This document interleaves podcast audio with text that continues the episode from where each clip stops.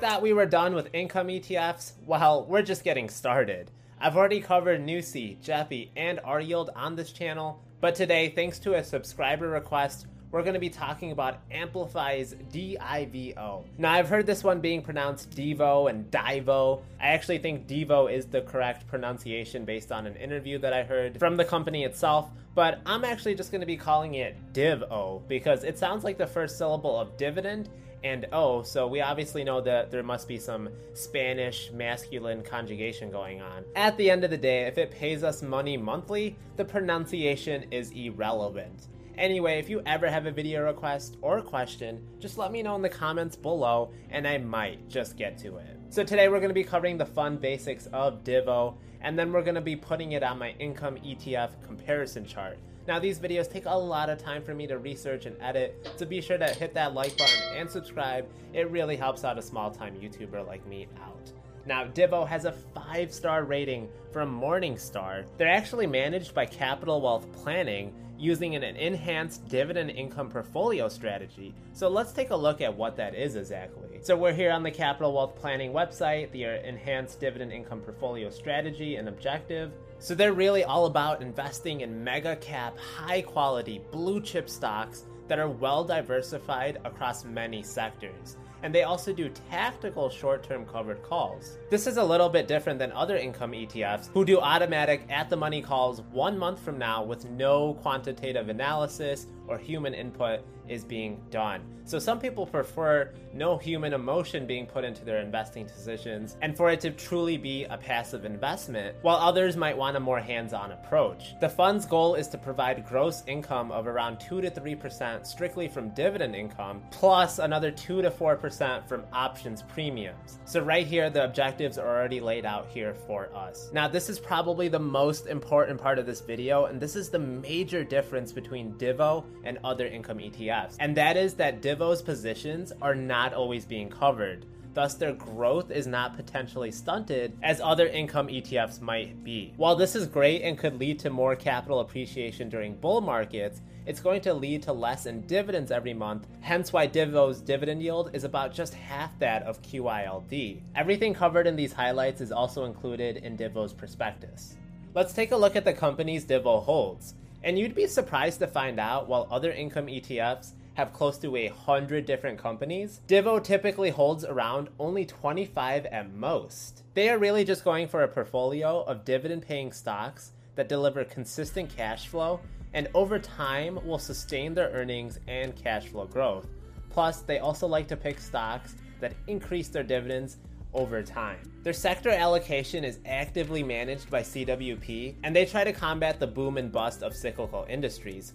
We know there's always going to be bullish times and bad times for finance, real estate, consumer cyclicals, among many other sectors. It's just a part of the investing game. While the companies Divo tends to hold have strong fundamentals, any one particular sector is not allowed to go over 25%.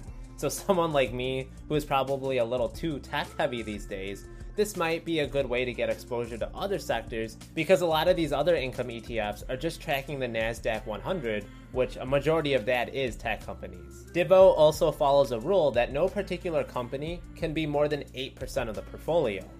Now, 80% of their assets are typically held in equities, while the other amount is in cash or options. What's actually pretty neat is that Divo is actually very transparent in the actual options trades that it engages in we can see the equities that they're in, the expiration date, what the particular options market value is today, and the amount of contracts. Personally, I think this options trading is a little too defensive. You hold thousands of all these shares of all these companies, yet these are the only options that you're doing right now. You also have 12% just sitting there in cash, losing value to inflation every single day. But again, their objective that we went over, it says that only 2 to 4% of the returns are going to be coming from options premiums. That's their goal and objective. So they're only going to do so much options trading. Let's look at an example of a covered call they're currently doing on Visa. Currently, they have an option that expires on July 16th, and they only have to transfer over the shares if the price that Visa is trading at at the end of that closing session is above $245. For doing so, they get paid this premium times 100. Now, unfortunately, I don't know exactly when Divo actually sold this call. I assume they would follow a 30 to 45 day trading window. They're definitely short term, and that's going to make a huge difference because of time decay. As time passes, the amount of money from premiums will generally get lower because now there's less risk or uncertainty. So if we did the current market value of the Visa call at 245, which is currently $162, and then we multiply that by the 900 contracts that Divo has, it actually matches in the ballpark of what Divo is showing in their holdings. Looking at their top holdings, we can see that United Health Group is actually one of their largest positions, and UNH has been an absolute monster in total returns these past couple of years. They have a really strong moat, and they have also been aggressively raising their dividend every year. And the same could be said about many of these blue chip companies that Divo holds. Now, everyone always wants to talk about taxes. This is the question I get so frequently, and that's to talk about taxes. So, much like all these other income ETFs, the distributions are going to be a nice little blend of different taxation rates. And that's if you don't hold them in a tax advantage account like an IRA. Generally, they will be taxed as ordinary income, so that's going to be in your highest income bracket. Some will actually count as qualified dividends, which have more favorable tax treatment, and then some will also be a return of capital. Thankfully, unlike other companies, Amplify actually does give a monthly update on how distributions are broken out. For example, in May of 2021, we can see that 56% of the dividend was actually a return of capital, and the remaining 44% was from Divo's operations. So, return of capital is generally not taxed until an investor's cost basis becomes zero. This could be a good or bad thing, and this can get quite complicated, so check out Investopedia's page of return on capital as they have far more info. And, and I don't want us to get too sidetracked from Divo right here. If we go to the month of April, we can see that 95% of the distribution was a return of capital. They also provide a yearly breakdown of each month's distribution. So this is actually really nice because a lot of companies do not do this for us. Amplify does a great job of providing this to us. It will tell us exactly what qualifies as, as ordinary dividends, qualified dividends, and then it will tell us what amounts are the return of capital. All right, now let's put this on the actual comparison tracker of different income ETFs. So Divo was founded about four and a half years ago in December of 2016. They are run by Amplify ETFs, and they have a yield of about just 5%.